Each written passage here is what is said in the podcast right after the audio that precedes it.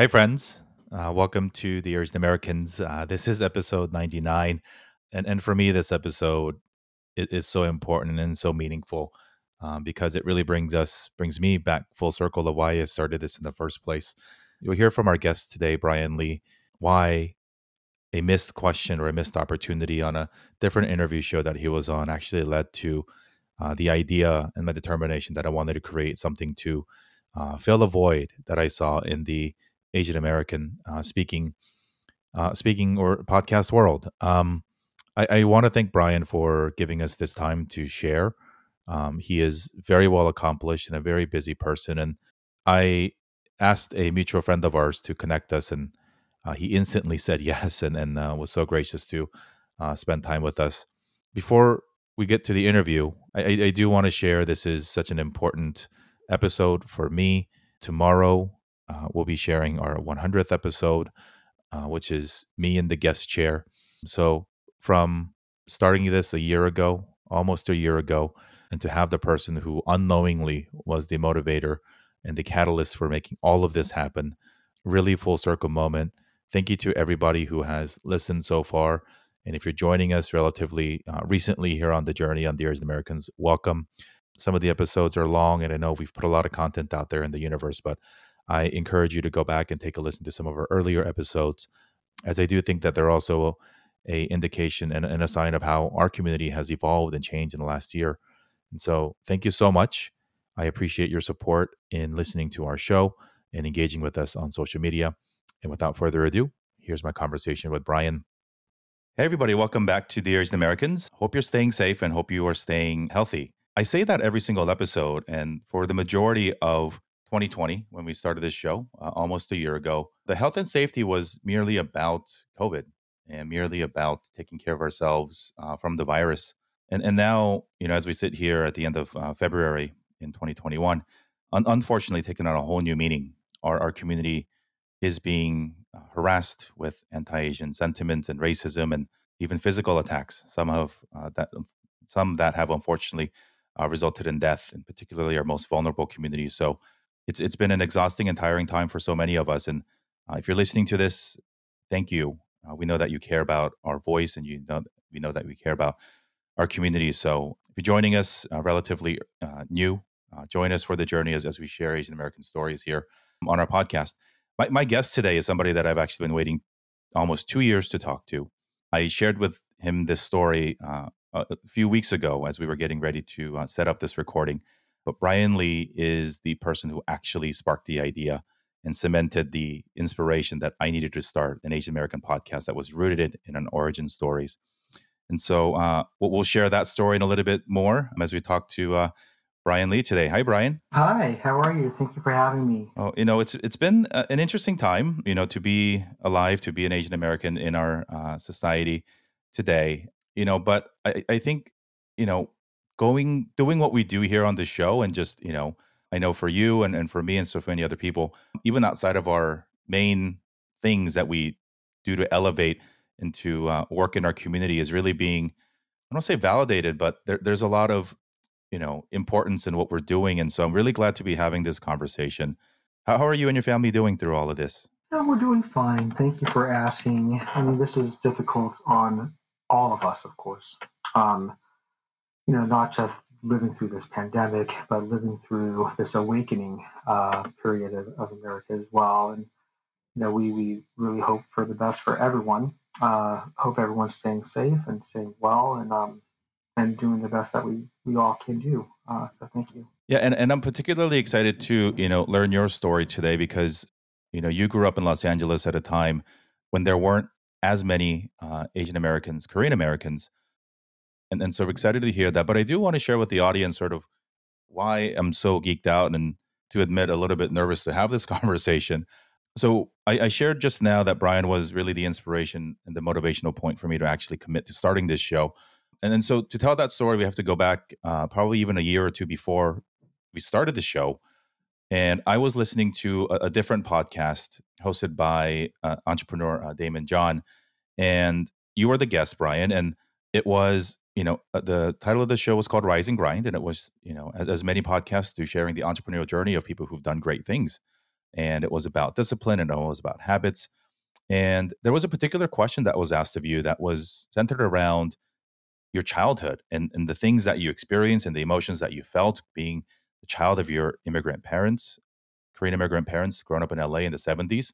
You know, not quite sure if it was, edited or if it wasn't, but there wasn't too much follow-up question. And there was a little bit, for me, a lack of, well, what was it about you being the child of immigrants that really inspired you to be who you became?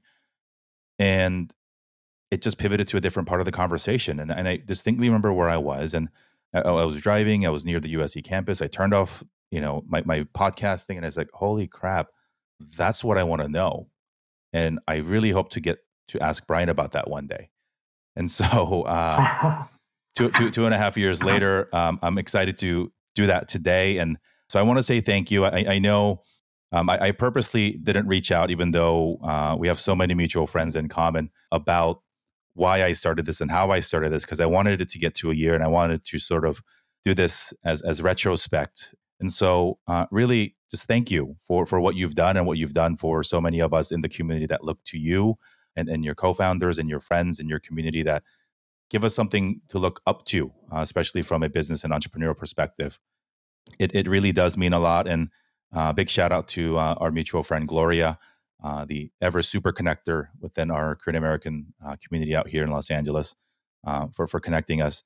So let's roll back a little bit. Actually, you know what? Before we roll back, do you remember that interview? And did you feel what I felt? Or did you actually have that conversation and the editors decided to not air that portion, the part where he asked you about the childhood part? No, honestly, it's like I do remember the interview, and I actually don't remember anything being edited out. I think they just, to your point, kind of skipped on to the next subject, and didn't really dive that much deeper into, my upbringing.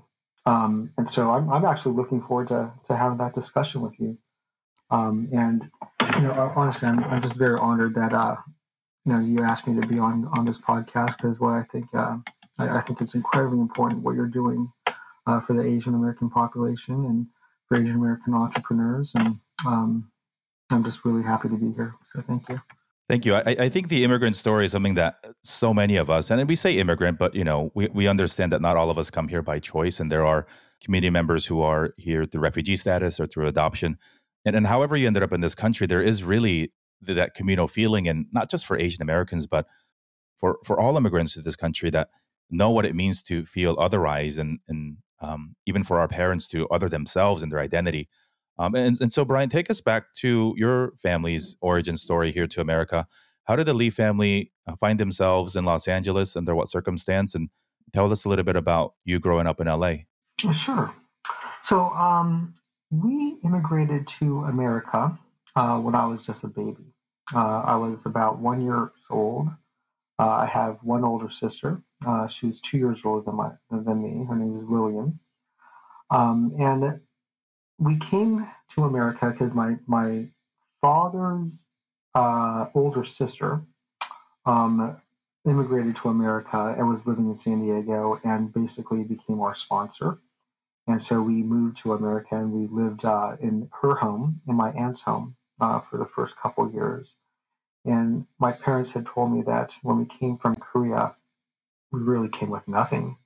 My father said it was me, my sister, and my mom, and two pieces of luggage and $500. That's what we came with. And so it's a true immigrant story.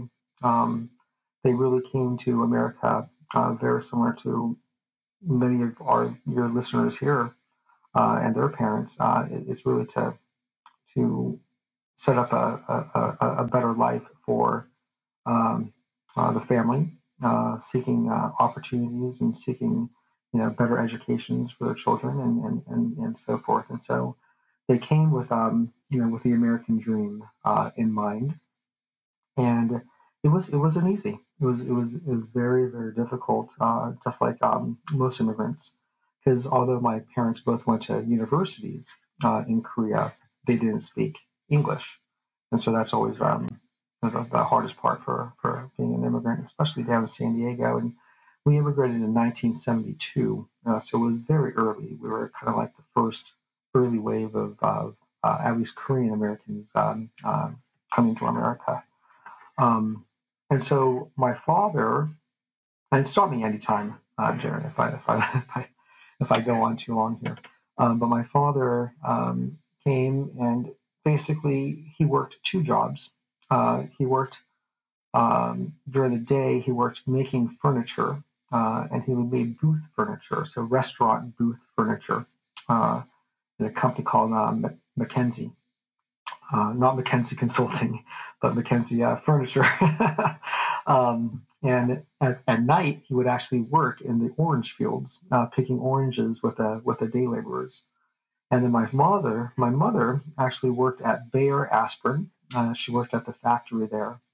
And this was before automation, where she used to actually count out 25 pills to a bottle. And so she would put 25 pills inside one little plastic bottle, and that was her job. And that's our life. That's how our life started in America. I could go on if you like. I don't know how. Thank you for that context, because I think we often, in my generation, I was born, probably a decade slightly after you, and we came here in the 80s, or in the 90s rather, excuse me. And immigration patterns, all these things, or what we romanticize as the immigrant story now, as challenging as people's stories have been, we don't necessarily think that our parents had those jobs, right? The really challenging blue collar jobs, and even those very, very hard labor jobs that we don't necessarily associate as much as we should. And so that context is important to understand where you started. Tell us a little bit more about growing up in San Diego. What were you the only family around? Like, was there other people that looked like us? No, basically, no. I can't remember much about it because we only lived in San Diego. We lived in an area called Mira Mesa, which is in San Diego. And we lived there up until I was only about 4 years old. And then we moved to Orange County. And in Orange County, my dad actually continued working, building furniture, and then working in the orange fields. I remember he used to drive this white Toyota pickup truck, and he would come home, and there would sometimes be probably 4 or 5 oranges left over in his pickup truck. And we would eat those after dinner. But they're always very delicious. I remember that. But to continue the story, basically, my father, worked at this furniture manufacturer during the day, and he would ask the owner, who was actually named Mr. McKenzie, he would say, you know what, can I go, in his broken English, he would say, can I go sell the furniture? And Mr. McKenzie would always say, no, your job is to make the furniture. So go back and make the furniture. So one day my father basically went to him after a couple years of making furniture. He said, if I sold furniture on weekends, would you give me the same commission that you give to your other salespeople? And the guy basically said, if whatever you want to do on the weekend, if you want to sell furniture on the weekend and you sell anything, I'll give you the same commission. And so my dad basically started, knocking on the doors of other Asian-owned restaurants during that period. And there weren't that many, but there's a handful of Chinese restaurants and Japanese restaurants at the time. And honestly, I think they were just blown away that my dad would, knock on the door, try to sell them anything. They'd never seen an Asian salesperson before. And so they all kind of befriended my dad and bought furniture from my dad. And within a couple of years, my dad became the top salesperson at that furniture company. So it was a fascinating journey. And then my dad realized that, selling furniture was great, but, once you sold the furniture into the restaurant, it was a tough sell to sell it again. You didn't get another sale for a few years until the furniture wore out. And so my dad started thinking, and he was very forward-thinking at this, because this is in the 70s or early 80s even. And he was thinking, what can I manufacture in Asia and bring here to the United States and use my restaurant connections, the one that he's built over time selling furniture. And he wanted something that was a little bit higher turnover as opposed to furniture that had, a very long lifetime value. And so he thought to himself, and he thought utensils. all these restaurants use utensils. He thought they were paying too much for the utensils because everything was still being manufactured here in the United States. And so it was a very, very simple selling proposition. He would go to these restaurants and he said, you know, if I sold you utensils, spoons, forks, knives, same quality that you have today for half the price, would you buy it from me? And they all knew my dad from, you know, the furniture business. And so they said, you know, Lee, if you could do that, of course we'll buy it from you. Right. So my dad started a utensils, like stainless steel utensil company, and he just kept growing it. And I remember I was about, call it 7, 8 years old when he started doing that business. And it was just, you know, he's an entrepreneur, and he grew that business to a substantial size. At one point, I think he was one of the largest importers of stainless steel utensils in America, because he had signed, I mean, I think every kind of restaurant chain you can imagine. From, at that time, it was like Sambo's and Denny's and Bob's Big Boy, Black Angus, Sizzlers, Marie Callender's. I mean, every large restaurant chain was purchasing their utensils from my father. And so I used to work in my father's warehouse every summer, pick, pack, and shipping utensils to the different restaurant chains. And he did that for quite a while until I was in high school. Then he actually sold that business and semi-retired after that. Man, there's so much. Even I know we're not a business show. We end up telling business stories because so much of what we do is rooted in it. But I mean, there's a lot of so many lessons there. Just, I mean, even just the idea to go to the Asian-owned restaurants, right? Like, there's a lot of movement right now to support our own businesses, right? But he knew his market, right? And for the folks who only view traditional education as a bar for what people can do, like, you don't. You can be a furniture maker and saying like, hey, I feel more comfortable talking to people who look like me and they trust me. And then to say, the better furniture we make, the less it breaks, and the less it breaks, the less they buy. And so, you know, I know in the world that you operate in now, and that is so familiar with us, you know, AR and MRR, like annual monthly recurring revenue, is sort of the goal, right? Like, how can we extend or increase the total lifetime value of a customer? And for him to have that insight saying, I'm a hell of a furniture salesperson, but they're not going to buy from me again because the stuff I sell is pretty dang good. That's right. So, yeah, so you were learning these lessons very early on. Even, I mean, in hindsight, these are business lessons, but in the moment, it was just you looking up to your dad, just like bettering your life. Yeah, absolutely. And what's really interesting is that when my father started, you know, his business, he really relied upon the Asian community, to your point. And it was that Asian community supporting my father that gave me the life I have today, right? And I wish that we could all go back to a time where we all, you know, support Asian businesses and support each other and help each other rise up, the same way that my father was helped by that community. And so, yeah, so I would watch my father, you know, work really hard on these utensils. And I think I always kind of knew that, you know, that I wanted to be an entrepreneur after, you know, watching my dad build his business. And I always, the other thing is, being a child of immigrants, you know, and you see how hard your parents work, right? And I remember my mom told me this story once. This is, gosh, I was in high school when she told me this story, that when she was at Bayer Aspirin, anytime Bayer, so her boss asked people for overtime work, my mother was always the first one to raise her hand, because you got paid a time and a half for overtime work. And that really struck a chord with me, because, you know, it just showed like the hustle, you know, and determination to volunteer, to add more little pills to a bottle, you know, for an extra 50% is like, it just showed me like, gosh, whatever I do in life, I've got to work just as hard as my parents, at least because they're doing this for me and my sister. Yeah. Right. And so for me, it's like hard work was never the issue. you know, it's like I was always instilled with it, and to this day, it's like nothing.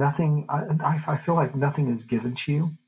Nothing. No one will ever kind of just show up on your doorstep and say, "Here's a whole bucket of success," right?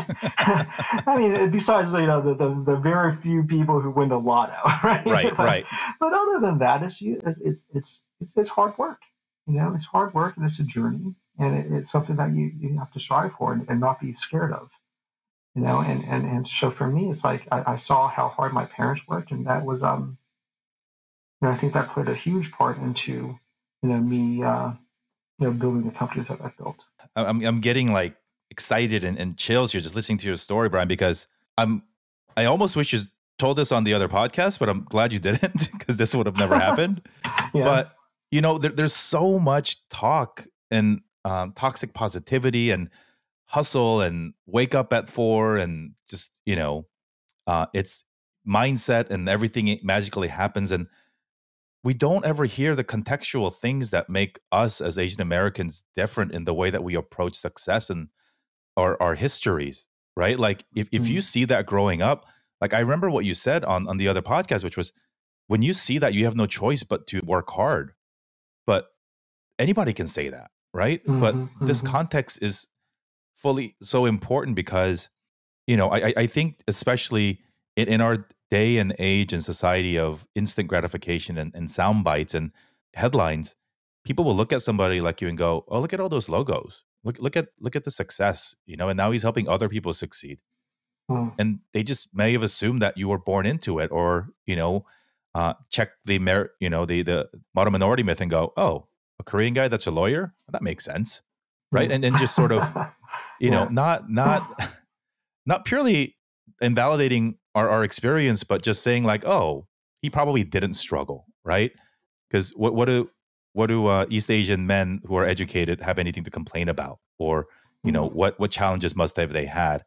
And I know that we don't have it the worst, but I think our parents have done things that we probably won't be able to do. Mm-hmm. And then, you know, we take it one generation before that, like our grandparents born into occupation and had to fight a war like on their own land and see some stuff that we probably won't be able to deal with in the same way.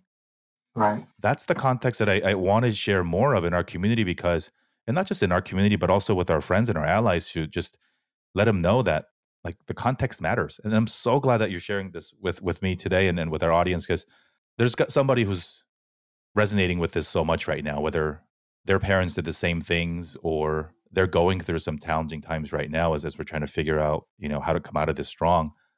So it sounds like you had the entrepreneurial blood running in you. You had the ingenuity of, you know, looking at systems and knowing that, you know, they could be worked in favor to your benefit. How did the legal profession come into your world? What were some of the things that your parents were encouraging you to dream of being? I know that so many of us pursue, or I guess are told to pursue education, but what was that like for you growing up in terms of what you were expected to do? You know, I think my mom always encouraged me to do something on the professional side, professional services side, because she saw my dad's journey and how difficult of a journey it is, right? It's just a lot of, for at least my father, was a lot of travel to Korea and Asia, you know, dealing with factory issues and so forth. And it was a lot. And so my mom always thought like, "Okay, Brian, why don't you just like most Asian mothers, it's like become a doctor, become a lawyer, become an accountant, you know, do something on the more professional services side." And so, but it wasn't just that though. At least for myself, I consider myself a semi-late bloomer. So when I was in college, I went to UCLA for undergraduate school. And while I was at UCLA, I really just didn't know what I wanted to do career-wise. I was like, you know, just enjoying being in school and, you know, learning and but also spending time with just a myriad of different friends and hanging out and, you know, just kind of learning life, if you will. And so for me, I just didn't know. And so I actually, when I was a senior, in college, I decided, you know what, I don't know what I want to do. I don't know what job I want to, pursue. And so I actually applied to law school, and I only applied to one. I applied to UCLA Law School because I was already there. And I thought, okay, well, law school is 3 more years of school, and it'll give me more time to figure out what I want to do. That's basically why I applied to law school. It was never that I wanted to be a lawyer. It was really that, okay, a few people said it never hurts to have a law degree. And basically, I figured it gave me more time to figure out what I wanted to do. And so I went to law school. Luckily, I got in. And so I went to the UCLA School of Law. And, but a funny thing happens in law school is that, all your friends start, getting jobs at law firms. And so I felt like, okay, maybe that's my path. And so I got a job at some law firms and kind of did that for a couple years and realized, that this isn't really for me either. And I remember that I would meet with my best friend, Brian Liu, at the time that I went to law school with. It's kind of confusing, Brian Lee and Brian Liu. But Brian Liu was my closest friend, and we would meet up for lunch every day in downtown LA. And every day we were like, okay, there's got to be something better than working for these law firms. It's not that I didn't like the people I worked with. I really enjoyed the people. It was just the actual work itself that wasn't fulfilling for me, and neither was it for Brian Liu. And so we started drumming up different ideas. And at the time, this is back in 1997, 98. Oh, God, that sounds like so long ago now. But the internet was just kind of starting up and getting hot. And so we're like, okay, well, maybe we could do something legal related online. And so that's where we started dreaming up the idea to start something online. And so that was kind of the genesis of LegalZoom, although the first idea we had was a totally different idea. It was called Law Garden was the name of it, and we never actually launched it. But we were both into a band called the Sound Garden at the time. And so it sounds so serene, like law is peaceful. And Right. And it was, the idea was that we were just going to have a bunch of stay-at-home attorneys answer calls by the minute and chat with you. But we actually scrapped that idea and started LegalZoom.com together out of my condo. And that was the start of LegalZoom. Talk to us about pivoting away from the thing that you wanted to study, because you're right. And I went through it too. We, out of either obligation or our parents mix career ambitions with honor and respect. And it's so bad. But, for so many different reasons, so many in our community pursue graduate school. I went to business school much later in life. I flirted with law school by taking the LSAT at least a couple of times. But people go, right? But then once they go, they get into this sunk cost mindset of, well, hell, I'm in law school. I might as well do it for a couple of years, right? I went to business school. I might as well do banking, consulting, whatever, until something. But you and Brian decided to say, okay, we're going to finish law school, but this isn't for us. Like that's really one bold, revolutionary, and something that not a lot of people have the confidence to do. What was it about your situation that, it wasn't like you had this, all the resources in the world to say like, hey, I don't need to worry about getting a job. Like, there was a lot of sacrifice as you told the story before, in starting the company. What was it, the conviction of the product market fit, to use, current business terms, or was it just I really don't want to go work at a law firm, so I have to make this work? No, it was a combination of a lot of things. I remember even the decision to leave a law firm was not an easy one. I remember telling my mom that I was going to leave, and she started crying. She's like, no, why are you doing this? So that was a hard one. My dad was a little bit more supportive, but my mom was like, no. But the thing is, for me at least, I was at a firm. It was a top firm based in New York, and at the time I was there, believe it or not, there were no Asian partners, like just none. And so I looked at the starting class that I started my first year with at the firm, and I was the only Asian guy there. And I honestly, it's like I looked around and of my start class, and they all worked harder than me, believe it or not, and they actually enjoyed what they were doing. And I just realized, like, gosh, this is pretty hard. It's going to be pretty hard to make partner here. And that's really that was another revelation for me, was this. You know, when you don't have any mentors, you know, to look up to, you know, it's hard to see yourself in a certain position, right? And so when you look at a firm where that has zero Asian partners at the time, and you know, you tell yourself, well, gosh, am I going to be the first one to break that barrier? You know, and so for me, it's like I was like, okay, well, that's going to be a slog, and plus, I didn't really even enjoy the work. And so that was kind of one of the main reasons for departing the firm and starting LegalZoom. But it was also, we did have a lot of conviction in the idea for LegalZoom.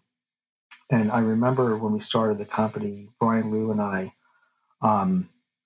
we basically, our very first venture capital meeting happened on the day that the NASDAQ crashed. Ooh. The first time, right? The dot-com bust. Right. And I remember we knocked on the door of his uncle, who was a venture capitalist. And he's like, what are you doing here? And we're like, well, we came to pitch you our .com idea. and I remember he sat us down and he looked at us and said, it's over. And we're like, what's over? He says, the internet is over. And there you were pitching an internet business. Yeah, exactly. We're like, we're here for a .com idea. And then he was serious. He's like, okay, it's not going to come back for a long time. The valuations are sunk. You're never going to raise money. But you guys should, and we had both quit our jobs at the time, right? And he says, you guys should go and try to get your jobs back. Right? And we're like, oh boy. Right? So Brian and I remember we went to Benihana, which was across the street from his uncle's office. And we sat down at Benihana for lunch, and we asked each other, we're like, well, how much do you really believe that this is going to work, this idea for LegalZoom? And both of us said 100%, this is going to work. I mean, why would anyone want to pay, you know, $2,000 for forming a corporation as opposed to $200 if it's the same, you know, end result? And so we were convinced. Right, we were convinced, but the craziest thing is that no one else was convinced because we had approached probably at least 50 or so venture capital firms for investment, and literally not a single one stepped up and gave us any money. None of them, like zero. And so we started LegalZoom with nothing. We borrowed a little bit of money from my parents, like $25,000, and we borrowed $25,000 from his parents. I mean, luckily, both of our parents were in a position to lend us $25,000, and I know a lot of people aren't in that position, so we were very fortunate in that way. But we started LegalZoom with $50,000 and started out of my condo, right next to Koreatown, actually. I was living right off of Larchmont Boulevard. We hear so much these days about access to capital, particularly in the world that you live in now, and venture capital and startups, and you know, just the lack of available resources of even having a network that includes people like you.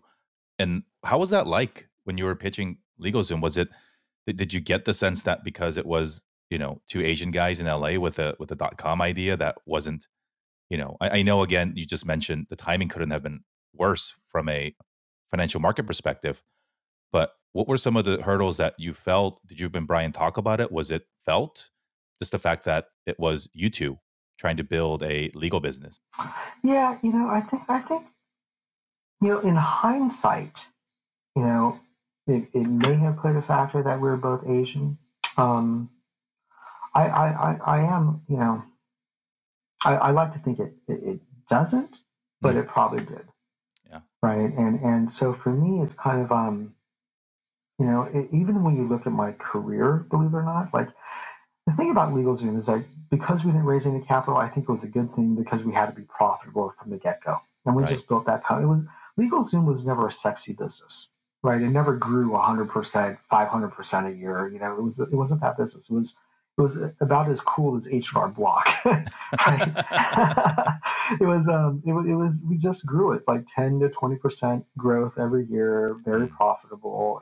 And you know, after 20 years of that type of growth and profitability, it became a a substantial business, a good-sized business. And so, you know, but in hindsight, what happens is that, and this, I think anyone who built something that scaled can tell you that, you know, success follows more success, right? And once you have something successful, it's a lot easier, truthfully, the second time around to even raise capital. But for me, you know, after LegalZoom, when I did start raising capital from venture capitalists, the capitalists that I'm closest to are all Asian. Mm. And I never really thought about that really until more recently as well. Yeah. That, you know, the person who backed Shoe Dazzle is Jeremy Liu from Lightspeed Ventures. Mm. The person who ended up backing me at the Honest Company as well as Jeremy Liu, and then Eric Leal from IVP, and Neil Sequeira, who is he was at General Callis, and he's Asian, and he's now at Defy Ventures, a firm he started on his own. And so if you look at the three venture capitalists that I really am closest to, who have backed me and supported me, they're all Asian. Mm. And so, you know, I kind of look at that and my journey there, and I honestly kind of liken it to my father. Yeah. That I told you at the beginning, that it was the Asians who supported other Asians. And, you know, I really take that to heart, that I'm so appreciative that, you know, I actually can, you know, be Asian American, be an Asian entrepreneur and have relationships that are, you know, at these big firms that are also of Asian descent too. Yeah, we can probably talk about this for hours, Brian, because I think you've lived it, and now you're on the other side, you know, not working just with Asian Americans or Asians, but, you know, you know what it feels like to be on the other side.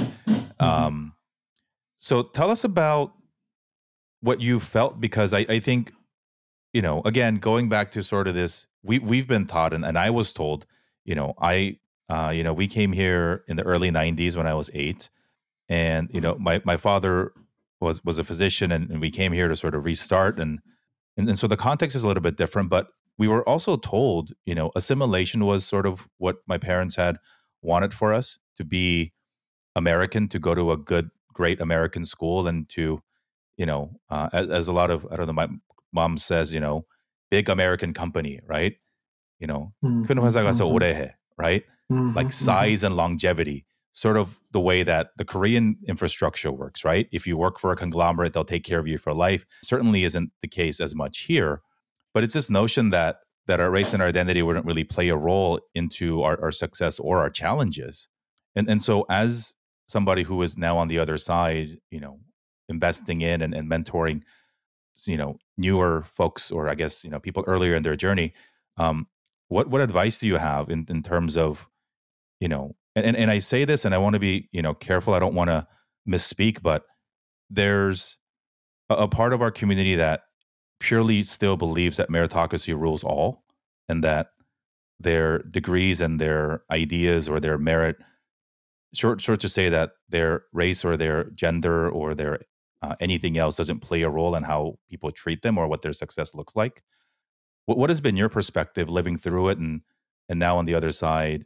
Mentoring some of these younger folks? Yeah, so it's a great question. It's for me, it's I am a believer that meritocracy, you know, wins out at the end. But at the same time, you have to allow people to achieve merit, right? And I think that's where we fall short as people, right? And so, you know, this is a very complex, of course, issue. And complex problems that we deal with as a society, and so, you know, I'm actually on the board of my children's school of all things, and so, you know, we're doing a lot of work for diversity, you know, equity and inclusion at the school, and, you know, it's just fascinating to see that even at a school, it's kind of the school is a microcosm really of America and what's happening. You know, you have such a kind of a hardcore group on the left call it 5% of the people, and a hardcore group on the right, call it another 5%. But it's that 5% on each side that are so loud, and they want their voices heard. And it's interesting, because I would say 90% of the people are more kind of in the middle, right? And so for me, it's kind of like, I look at all the different issues, and especially when it comes to Asians, especially, and I believe that Asians in particular are in a really, really just tough spot in today's world, right? We're in a spot where it's like we're not really considered people of color in a lot of ways. Right. And I'll tell you, what was fascinating for me, the reason I brought up this whole DEI thing, diversity, equity, inclusion, is that they had a person of color event, a people of color event at the school, and didn't invite me. Oh. I'm telling you, it's just true. It's like, and you're the chair of the board. Maybe they didn't invite me. I take that back. Maybe they did, but maybe I missed the email. But it was just interesting, because sometimes I kind of feel like, as Asians, we're, it's the typical thing that we all talk about all the time. It's like we're the silent, minority, and we're the, we really do have to kind of, joined together really to be heard. And there, I know that there have been a lot of great kind of groups that have been formed even recently, like Gold House, you know, those guys, and, the A100 or, all these different Korean groups that are formed to have our voices heard. And I think we're absolutely heading in the right direction there, but it's, we need more of it. We just need more. It's funny you bring that up, because we had a Clubhouse chat with some business school friends of mine, and it was joined on by some folks, and it's always that notion of like, if the corporate recruiter has an event and it's a diversity event, like, do they mean us, or are we part of the conversation? But what I am inspired by and what I am excited about, Brian, I think, is people like you who sit in these roles and sit in these rooms where our voices are heard. And I know that you and so many others, it's not just representation.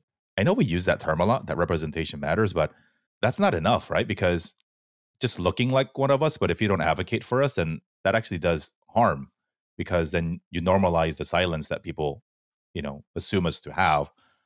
But it is asking for space. It is, movements like we're seeing now, I think, to really say like, hey, meritocracy, I agree. I'm privileged too. I admit that, the schools, the jobs that I've had, like I worked hard, but I also understand that not everybody had the same starting line as I did. Right. But then the goal is, how do we make it so that everybody has, equal chance to have the same things, right? And to use the privilege that we have and to bring others up. And so I think that's wonderful. I mean, you are doing it primarily through investing in founders to give them a chance to grow their businesses. And so tell us about that transition from going from, you founded LegalZoom, you decided to step away, and now, Rich is running it very well. And you decided to co-found The Honest Company with Jessica Alba, which I think most people know you for. And then I guess, most people know you for Honest Company, and then they don't know as much what you did before, which was LegalZoom, and then which is what you're doing now, which is, BAM Ventures, and using that as a platform to empower entrepreneurs. Yeah. How does that? It sort of makes sense from a founder to VC, but how was the personal decision making process for you in getting to that point? For me, it was really more about I to your point, I'm an entrepreneur. And the most enjoyable stage of a business for me is the startup phase, right? So even looking back, and LegalZoom is now, almost 22 years old, believe it or not. And so, but the most enjoyable time for LegalZoom really was working out of my condo. It was with a small team. We ate top ramen noodles, basically almost every day. But that was the fun part, you know, and I'm almost addicted to that part of growing a company. And so actually after LegalZoom, the company I started after LegalZoom was Shoe Dazzle. Ah, that's right. Yeah. With my wife, Mira, and with Kim Kardashian. And so, and I had a co-founder, MJ Ng, and he's always fantastic. But we started Shoe Dazzle, and we kind of grew that one and ended up selling it to a company called Textile down in El Segundo. Yep. And then the Honest Company was the third startup I started, and I started that with Jessica Alba, and grew that for was the co-founder CEO for the first 5 or so years of that company. And then started a company called Art of Sport more recently with Kobe Bryant, and it was crazy. Kobe passed away a week before we launched the product into Target. Yeah, so we kind of scrambled, and all the products were developed by Kobe in terms of the Percent Pro is a it's a deodorant and body shampoos and so forth company. But we started working with James Harden and a bunch of other athletes that actually Kobe put together this whole team. Juju Smith is one of the athletes we work with, but it was devastating for us to lose Kobe the way that we lost him. And then I've been working on BAM Ventures, which is a venture capital firm. We invest into the earliest stages of companies. And so we've invested in, I'd say north of 100 or so companies to date. And so it's a lot of companies that we backed. And so we backed quite a few companies that were founded by Asians as well. And so, for example, like Lyell is a company backed by Asians, Boxed out in New York, Honey, which was George Ruan. We backed him, and so we actually we backed quite a few Asian founders, if you will, and I'm very proud of that. And we actually, if you look at what BAM Ventures has invested in, it's really interesting. Is that we 50% of the companies we've invested in are female founders, which is I think the right number, truthfully, because half the founders are female. And so we actually I think it's maybe because me and Rich are both Asian. Rich John, my partner in BAM Ventures, and I have another partner, Shamin Rastami, who's Iranian Persian. And so the three of us are minorities, and so we actually don't look really at anything other than can this team execute, right? And is it a good idea? We don't look at are they, white, black, Latinx? Are they Asian? We don't look at any of that. We actually do just kind of invest behind who we consider the best entrepreneurs. And fascinatingly is that, if you look at our mix of entrepreneurs and mix of founders, it's 50-50 female, male, and the number of companies started by minorities are pretty much in line with the population. Yeah. It's interesting. Yeah.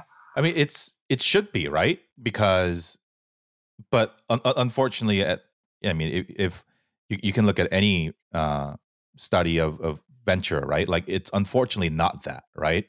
And so, I know there are other venture firms. I was just reading that Dave Liu at Hyphen Capital just announced his first 6 investments, and they're purely focused on Asian American founders, right? And there are other funds that are like Harlem Capital, like that are purely focused on Black founders, or at least, trying to help that community. But it's I don't know what it is, but because I think the fact that we even have to talk about the fact that your founder data set reflects the general population, and that's not something to celebrate, but something to note rather. I think, it does speak to the general, what we have to work on to make sure that it's not something we even have to talk about, going forward. So I think that's really fascinating. I was going to just note that it's nice to see you give a USC football player some shine and juju, because he's one of my favorite guys to watch in the NFL.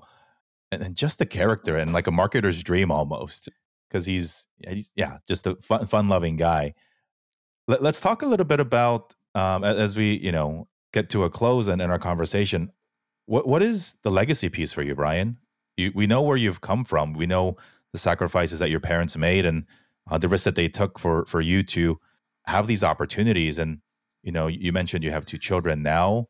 You are working with and alongside household names, both as personalities and as brands that we're all familiar with. What do you want the Brian Lee legacy to be? For one, I guess it's a 2-part question, one for your kids and one for everybody else. Yeah. So the legacy for my kids that I want to leave behind is really just instilling into them, the values that were instilled into me. Not only, determination and hard work, of course, those are important values, but really the values of empathy and understanding and kindness. I really want to, I kind of look at my children and that's really, they are my greatest achievement in a lot of ways. And that's that's the legacy I want to leave behind with them. And in terms of, leaving behind a legacy for in terms of business, it's, I never really thought about that. I never concerned myself, honestly, that important of a person that I want to leave behind this legacy. I never really thought about myself in that way. But if anything, I would say it's really, that I've helped, a lot of other people try to achieve their goals, and as an investor, as a mentor, as someone who like I try my best truthfully to get back to anyone who really reaches out to me, especially if they're Asian. I really, even on LinkedIn, it's like it's like if I notice that you're Asian, I try to get back to you, and so I really do want to be there for the community and help other Asians kind of achieve, their goals and their aspirations. I think that's awesome, and I think it just, I don't know if you and other Brian and, with the assist from John, who's running the ship now, like, at some point there's going to be a story looking back on the LegalZoom story. There has to be, right? Because every great founder, the memoir is not just for your own reflection, but for so many other people to learn from you. So I'm excited to read that whenever you find a time. I know you're so busy to write a book, and then I'm putting it into the universe so that people bug you about it. But I think what you're doing with me now, making time for this, making time for the other panels that I've seen you and Rich both speak on in our community.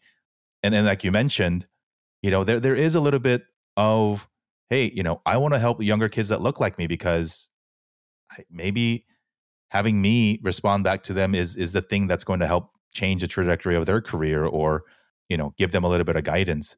And I think, we need more of that. We need more of you. We need more of so many of us that are doing great things and building businesses and doing all that. So I just want to say thank you. Oh, thank you, Jerry. And we need more of you. We need more people like you too. So, it's been, yeah. And I, so folks are hearing this is going to be episode 99. And I shared this story with you too. And I do it often. Episode 100 in a couple of days will be on March 2nd. It's my daughter's second birthday. And then we started this show last year on her birthday with episode 1 as a gift to her and her contemporaries whenever they grow up and can understand all this stuff. Because I almost wish, what if you, Brian, had like live in the moment reflection stories of your dad as he was going door to door, as he was building, right? And what lessons can we have now to share with, because memory fades, or time fades memories. And so this entire project of, it was started as a podcast project. Now it's a business, like to share our stories. 1, because they matter. 2, because I'm selfish and I want to leave it for my kids. And then 3, because there's not a lot of other people asking us to tell our stories. And that's what's important to me. But I can't do what I do unless people like you, one, have done some amazing things in life, and two, are willing to invest the time back into leaving something behind. And so know that, you know, you've inspired me personally, obviously. You know, you've inspired so many other people that I have conversations with, not just through the actions of business, as we mentioned, but just caring. And I'll say one thing, Brian, you mentioned something. I saw you speak when we could. And, you know, you mentioned how nothing else matters except family, right? And that you've declined business meetings and you generally decline speaking opportunities because you generally like to reserve your evenings dedicated to your children. And then you made an exception for that one because it was at the Consulate General's house and it was a pretty big deal, right? And that stuck with me, right? Because I had come to that event straight from the airport when I was a consultant, and like I was miserable, right? Like, what am I doing leaving my house, you know, all this time? And so when I decided to go on this entrepreneurial journey, telling our stories and speaking more, what you share then of just, you know, remember why you do it. Remember why you're doing all of this. And for me, it's family, and that time is precious. And so I hope that other folks realize that too. You know, being able to control my schedule is one thing, but if I'm not prioritizing the things and the people that matter to me, then what's it for, right? And so I want to end the conversation with this as we do. So the name of the show is The Asian Americans. It is, in essence, a letter to our community from us, fellow community members, into asking people to dream, inspire, hope in whatever words that come most comfortably for you, Brian. So if you could help us finish out the show and complete the letter. And so I'll start it. Dear Asian Americans. Dear Asian Americans, you know, be proud of who you are. Work hard. Speak up. Be part of the conversation. Make a difference. And love each other. Thank you. That was awesome. And I don't know how you're feeling about it because I've been fanboying over you this entire time. And it's really, really awesome. And I know you hear it a lot, and I don't know how it makes you feel, but you have made a really big impact on so many people. So thank you for doing what you do. And to all the other, you know, and those in your circles, the ones at least from where I sit, the ones that we look up to as Hyungs and, you know, the OGs in our community, just really have set, I think, a really good example for all of us, not just as business people, but as human being and as parents, as fathers. And so, you know, hopefully we'll continue the train going and keep passing down the torch. But it has really been an awesome full circle moment for me to have you on the show. You know, as I joked earlier, I'm so glad that the right questions weren't asked on the other show. Otherwise, none of this might have never happened. And so, yeah. And so share with us, how can, you know, what is something that you're working on that people can support, or, you know, bring a little bit more visibility to some of the projects or the businesses that you're supporting? How can folks support you? Because you've done so much for the community. That's a very thoughtful question to end this with. But and there's so many things that I believe in and support. And one of the things that I care deeply about is access to education. And so we are. My wife is very involved, and so therefore I'm very involved also in the Independent School Alliance. And so it's basically a nonprofit that provides the greatest education opportunities to kids most in need, right? So kids from the inner cities of Los Angeles, we're providing access to, you know, the top kind of independent schools in the city. And so it's a pretty great cause. And if you want to learn more, you could go to independentsschoolalliance.org and learn more. I'd never heard about this organization. This is awesome. I'm looking at their website now. So cool. Awesome. Well, thank you. Thank you so much for having me. I've really enjoyed the conversation. And let me know how I can be helpful to you in the future. You know, my goal, Brian, one of these days is to email you and say, Brian, I got an idea and we need to talk. That's the goal. Perfect. I don't have an idea that's, you know, ready for that stage yet. But, you know, I've had a very similar sort of, you know, heartfelt conversation with Eric up in San Francisco at Goodwater. And I you know, and maybe it's not fair because I don't know so many of the other folks in the industry, but it's really heartwarming because I think far beyond the business stuff, you and Eric are just like good dudes and good mentors and just kind people that, yeah, you guys are super smart and can, you know, invest in the right businesses and be super successful traditionally. But, you know, far beyond that as human beings, just so awesome. So thank you. Yeah, Eric actually made me cry 2 years ago, which was something that not many dudes have done before. I gotta go listen to that one. But no, it wasn't actually a conversation. So he spoke at a NetCal thing up in San Francisco when I was in the program, and so had a chance to I actually emceed that dinner that he spoke at, and that was also coincidental because somebody canceled, and so Young Chung just called Eric and said, "Hey, can you speak?" And so Eric came and spoke. And so we developed a friendship there. And, you know, I was down in LA at the time. I was working. I transitioned from Accenture to WeWork, but I was still going to San Francisco a couple of times. And so anyway, so I sent Eric a book and just, I don't know why or how, but it was, you know, it's The Go-Giver by Bob Berg and John David Mann. And I show up to his office for just to, you know, drop in and chat. And at the end of our conversation, which was also very, like, just insane, he goes, "Hey, come here with me." And so he takes me to the other side of his office. And then he picks up a box from his desk. And I have no idea what's in the box. And then we go to his bullpen area where all of his folks are working. There must be 20-something of them. And then he busts out an Amazon box, and he's bought a copy of the book I gave him for everybody in his team. And I was like, holy crap. Like, wow. How do you not, like, tear, you know? And he's like, yeah. I love the book so much that I bought a copy for everybody on my team, and I'm going to tell them that you gave it to them. Like, oh, that's awesome. And I was like, dude, yeah. You know? And so I don't know. It's weird when other dudes make you cry, but that was, you know, it was such a pointed moment for me. And so, yeah, for all of you guys, you know, it's been fun. I cannot wait until we can see each other again. And yeah, please let me know how I can help. I will send an introduction email to Laura over at HBS. I'd be geeked out if there was a case written about you guys, because I think it's really one of the untold great business stories that feature people that look like me and you. And so, selfishly, I want that to happen.